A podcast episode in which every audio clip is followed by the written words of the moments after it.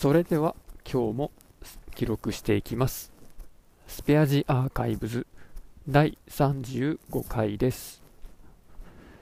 今日は1月31日、時刻は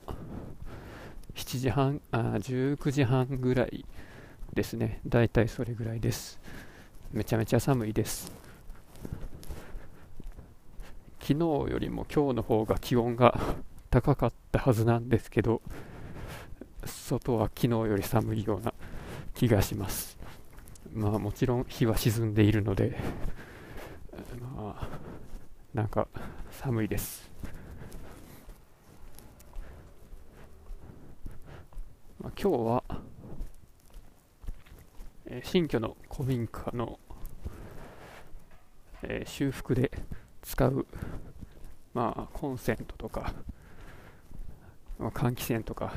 まあそういうやつをまあどこに何個取り付けるんやっていうのを現場で確認してきました。まあついでに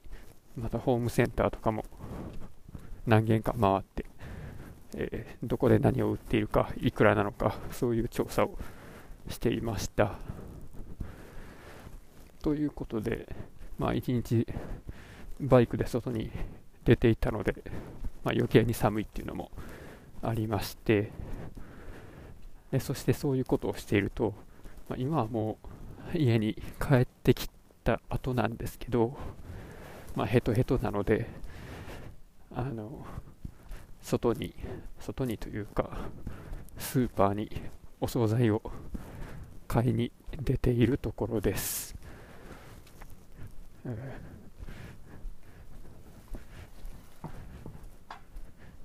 まあバイクといっても、原付2種なので 125cc ですね。なのでちょっとかっこつけてバイクって言っちゃいました。原車です。まあ、それでも原付一種と違って速度制限が30キロっていうわけでもなく、普通に60キロとか出せますし、2人乗りできるんで、まあ、後ろに妻を乗せて、まあ、走ってます。ただやっぱり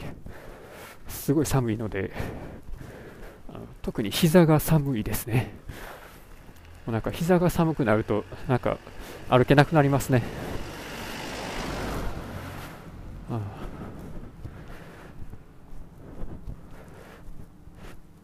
ということで、まあ、家に帰ってからしばらくは車が来ましたね。しばらくは膝を温めて、で、まあ、白湯を飲みながら、まあ、回復に努めていると、まあ、そういう状態でした。で、まあ、それでやっと体が動くようになったので、今歩いています。そして唐突だと思うんですけども、実は今スーパーからもう買い物を終わらせて出てきました。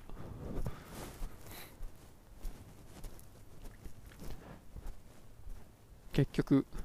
白菜と玉ねぎと豚切り落としとピーナッツと納豆と、あとお惣菜の唐揚げを買ってきました。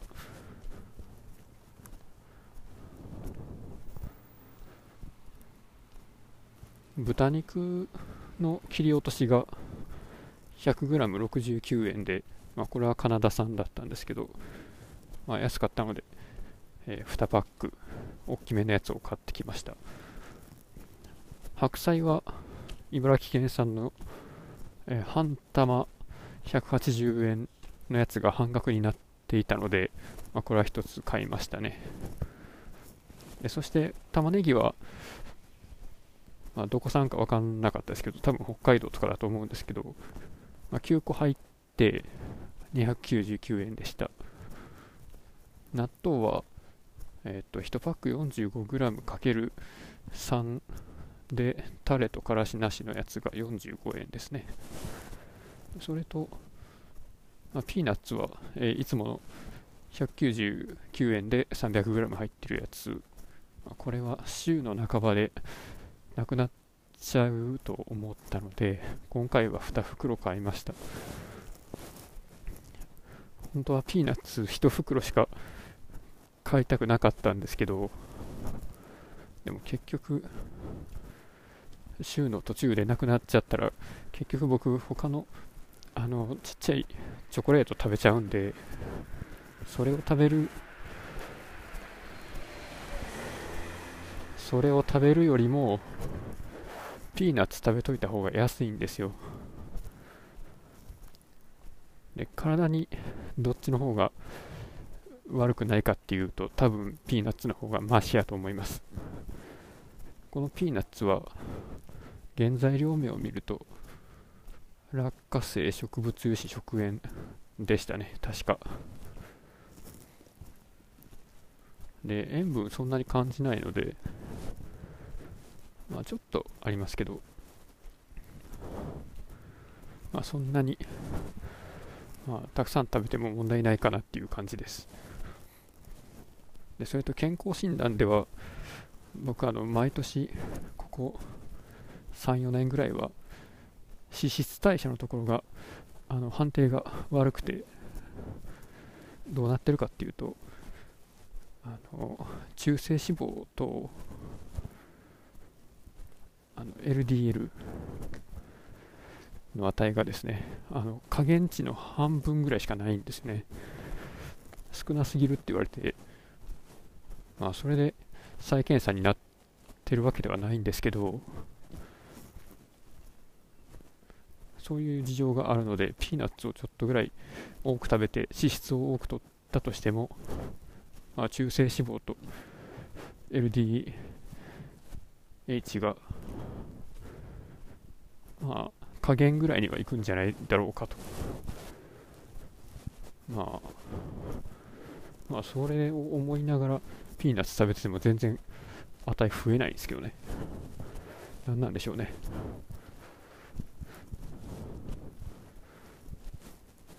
まあ普段の食事があれなんですよね。朝は6枚切りの食パン1枚に蜂蜜を塗って、蜂蜜買ってくるの忘れた。まあいいや。蜂蜜は1キロ何倍やったかな、498円やったかな、それを使ってます。この冬のシーズン、珍しく蜂蜜が白く固まらなかったんですけど、こんな時もあるんやと思ってたら、今週からなんかそこの方で蜂蜜が白く固まってました。ちなみにそこから、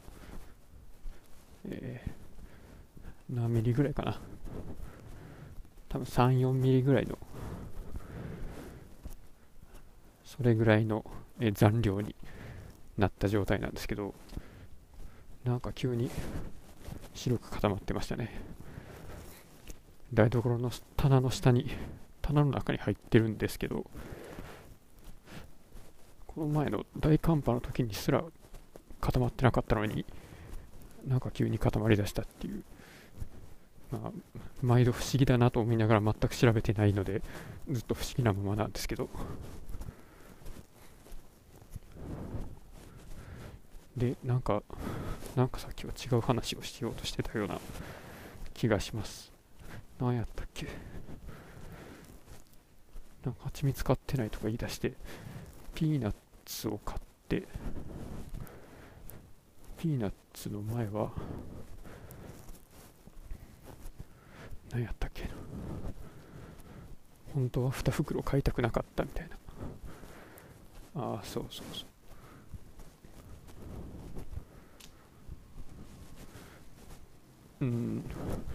何話してたかが分かったところで、その後何を話そうとしたのかまでは分からなかったですね。じゃあ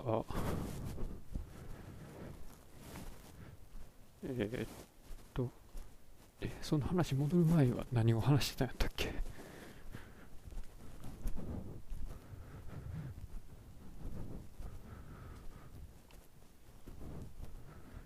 蜂蜜、ああそうそうそうそう、蜂蜜とかなんで凍るのみたいな、そういう疑問に思ったことを僕はすぐに解消しなくても耐えれるんですよね。分からなかったらすぐに調べるっていうのは、それはすごくいいことだと思うんですね。その分からなくて知りたいと思った時が一番知識って吸収されると思うので、それが一番効率よく知識を身につける方法だなと自分でも思っているので、僕自身もできるだけ気になった時に調べるっていう、せっかくねスマホっていう便利な箱があるんでそうするようにしてはいるんですけど、やっぱり面倒くささが勝ってしまうような時とか、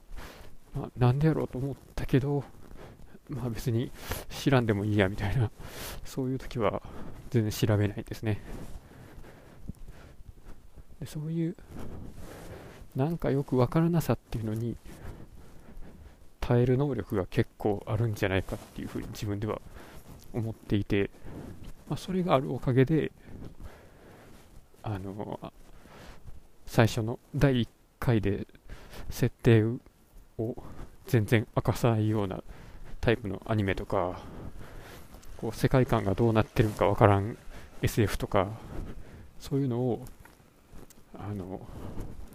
途中で何言ってんか全然分からへんとか、そういうことで投げ出さずに一応最後までストーリーを追おうと、それ耐えながら読んだり見たりすることができるんだろうなと思ってます。逆に妻はですね、もう疑問に思ったらすぐ調べるタイプなんですけど、その弊害か、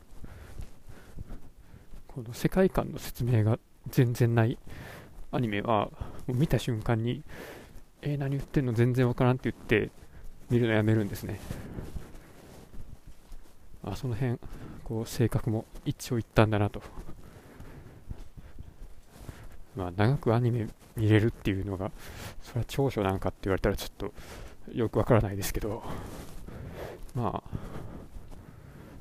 そういう性格ですね。でそれでやっとここからが本題というか、今まで全然関係ないこと喋ってたんですけど、今日ですね、最初にちょっと言ったように、新居の古民家の方の現場に行ってですね、それとホームセンターとか見て、買い物っぽいことをしてたわけですけども、換気扇を見ててですね、換気扇日本で作ってるメーカーがなんか結構あるらしいんですけど、なんか妻が言うには30社ぐらい作ってるとこがあるらしくて、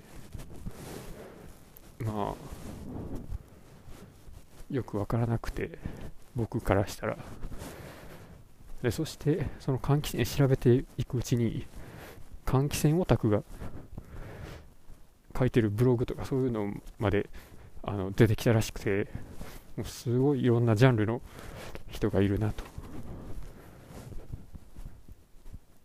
もうそのブログでは例えばこの種類の換気扇がこの画像でわからないやつは回れ右して帰れみたいなのが書いてあったりとか、なかなか深いディープな世界があるんやなと思ったところです。でそして、妻が、狙ってた換気扇はですね、日本の大手の電機メーカーの製品なんですけど、これが案外置いてなくてですね、某 M 電機っていう会社の製品なんですけど、ホームセンターとか電気屋さんで売ってるのが大体、同じく日本の大手電機メーカーの P 社の製品ばっかりでですね、で何が違うんって聞いたら、でも見た目が全然違うと、あそこなんやみたいな。で羽が、プラスチックじゃなくて金属製の方がいいと、羽はアルミ製やとか、そうやったらなんかいいことあんのって聞いたら、私はプラスチックが嫌いなんやと。ああ、そうなんですねと。じゃあしょうがないねっていうことで、まあその某 M 社の換気扇なかなか見つかんないなっていうことで、何軒か回ってたら、たまたま、最後のホームセンターで見つけて、で見たところですね、確かにこのファンの形が、ちょっと違うような、なんと説明したらいいんかわかんないですけど、とりあえず5枚羽で、M 社と P 社ではファンのですね、なんていうか羽の向きがちょうどこう左右対称な感じで、回り方が多分右回りと左回りで逆なんやろうなっていう感じで、でそれとかこの換気扇を紐で引っ張って動作させるのか、スイッチを使って動作させるのかみたいな、その辺とかでも、ちょっと仕様が変わってくるらしいです。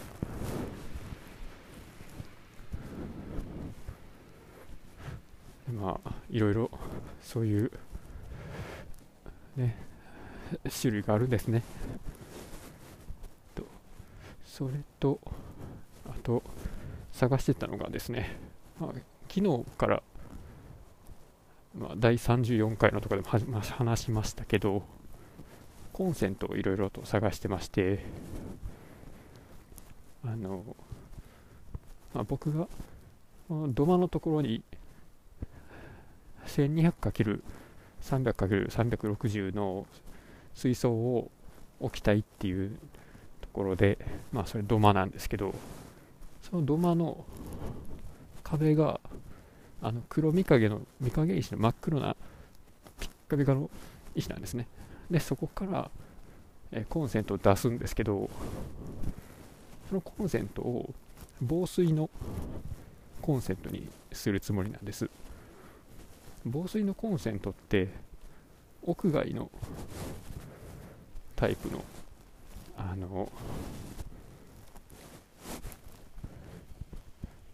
なんていうかな、フードというかスカートみたいなのがこうカポッとかぶさってて、その下の面から下向きにコンセントが出ていて、プラグを上の方向にベサッとさせるようになってることで、雨とかが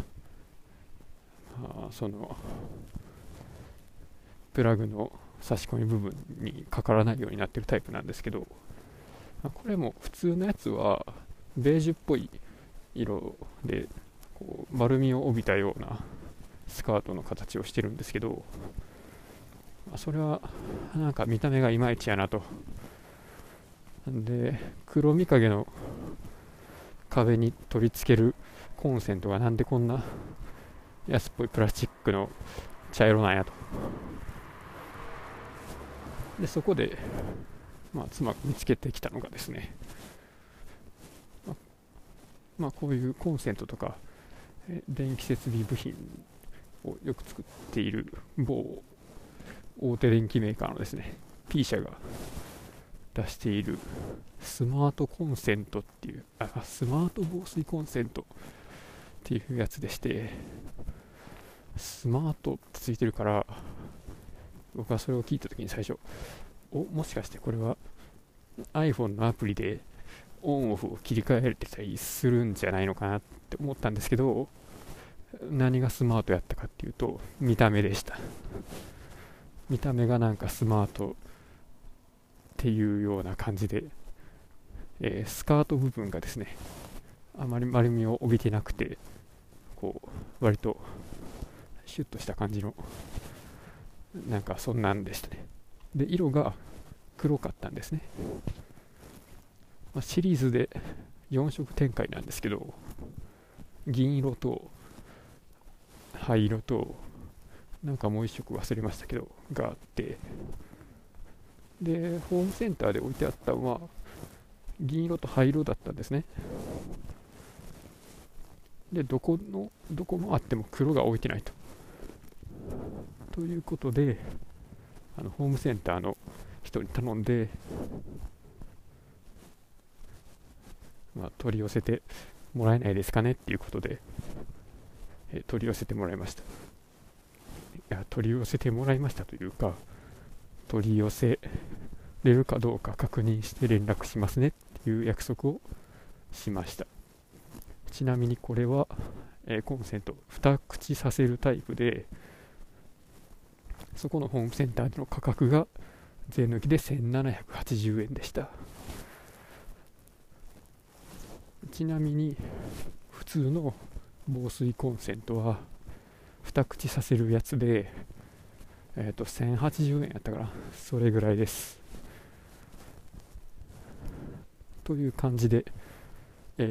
我が家の部品選びは進んでいます。見た目優先です。まあ、そういうことをねするために、いろいろ、まあ、僕がお金を稼いできてるわけなので全然いいんですけどね。で、そして、現場を見て、おっと思ったのが、まあ、ついに内側の壁の、左官工事をしてもらうために、土壁の元々の、上塗りの部分を削ってもらって、中塗りの部分が現在露出した状態になりました。上塗りは何かっていうと、まあ、表面のなんか綺麗な砂が見えたりとか、ツルツルの漆喰になってたりとか、そういう人の目に見える部分で、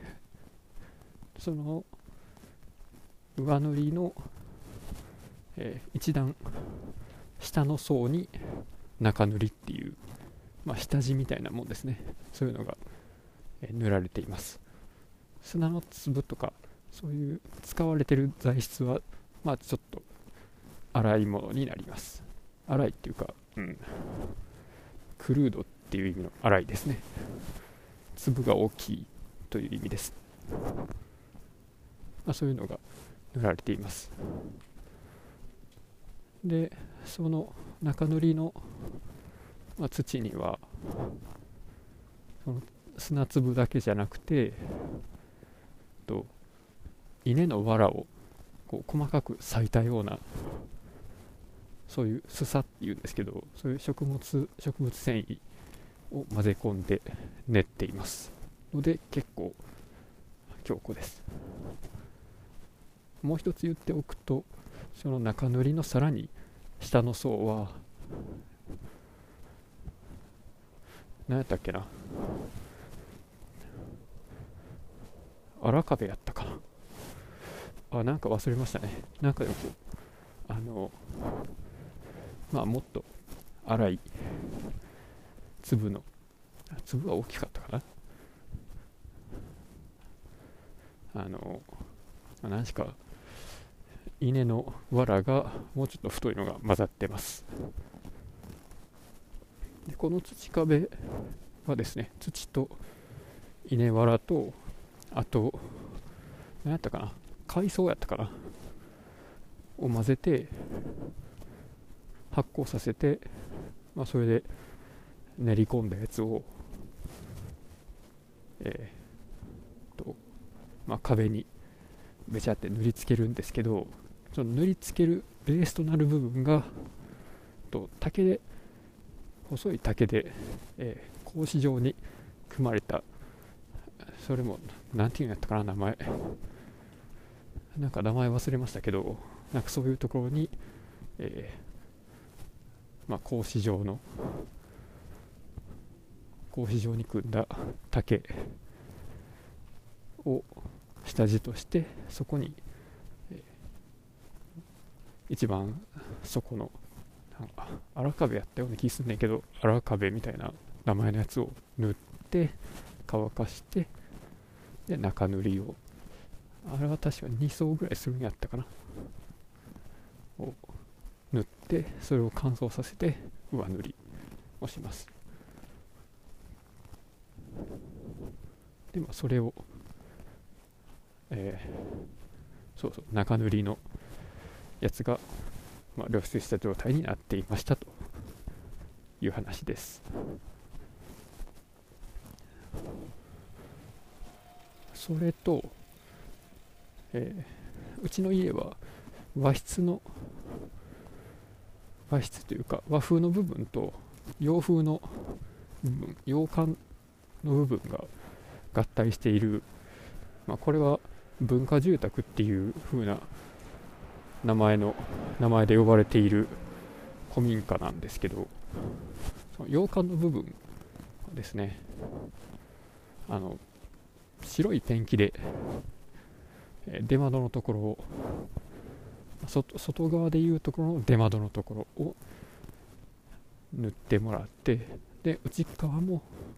露出している、柱とか窓枠とか網戸とか、そういうところを白いペンキで塗ってもらいました。まあ、これは本当はその構成してされている柱とか板とかの目がすごい綺麗なんですけど、綺麗でもったいないなとも思いつつ、まあ、でもやっぱ洋館の部分は、まあ、白い方が締まるというか、まあ、本来そういう感じなので、まあ、せっかくすごい美しい目ではあるんですけど、まあ、ペンキを、塗っちゃいました。まあ、そうしたら痛めは見えないんで、まあ、全然わからないんで、まあ、汚い木というか安い木を使ったらよかったんですけど、まあね、かなり綺麗な目の木を使っていましたね。で、そうすると、洋館部分、まあ、そこは4畳半なんですけど、柱と天井の、なんていうか、天井を回すとこ、モールディングじゃなくて、まあ、そんな感じのとこも白くて、で天井はそこは塗ってなくて合天井ですね。まあ、格子状に、細い梁が、天井を支えている感じで、でそれぞれの区画には、まあ、板目が綺麗な板が入ってまして、まあ、よく見るとその板目の種類で分けたときに、市松模様にそういうふうに、パターンが出るようになっています。でそこは壁自体は漆喰壁になる予定で、まあ、そこは真っ白な部屋になりますというのが、まあ、今日の見てきた感じでしたね。でそんな状態を見て、最後は、庭というか、まあ、石垣のところになってるでかい木があるんですけど、そこにまたでかいみかんがたくさんなってて、どれぐらいでかいかっていうと、まあ、僕は男性なんですけど、まあ、男の、まあ、握り拳よりも大きいぐらいのみかんがなっているんですけど、それを取ってきて、まあ、なんかこれ使われへんかなとまあマレードとかそんなんにできるかなっていうのを試すために、まあ、一つだけサンプリングしてきました。まあ、なんかね有効利用できるんやったらいいんですけど、どうかな。マーマレードの他にちょっとみかんの使い方が分かんないんでなんともなんですけど、あとそういえば33回かな、なんか果物が苦手でみたいな話をしたんですけど、みかんは割と食べれますね。柑橘系は案外食べれます。まあ、もちろん自分から進んで食べにはいかないんですけどね。はい、まあ、ということで今回は、まあ、大きく言えばお買い物の話でした。まあ、これがなんかねすごい家庭的な、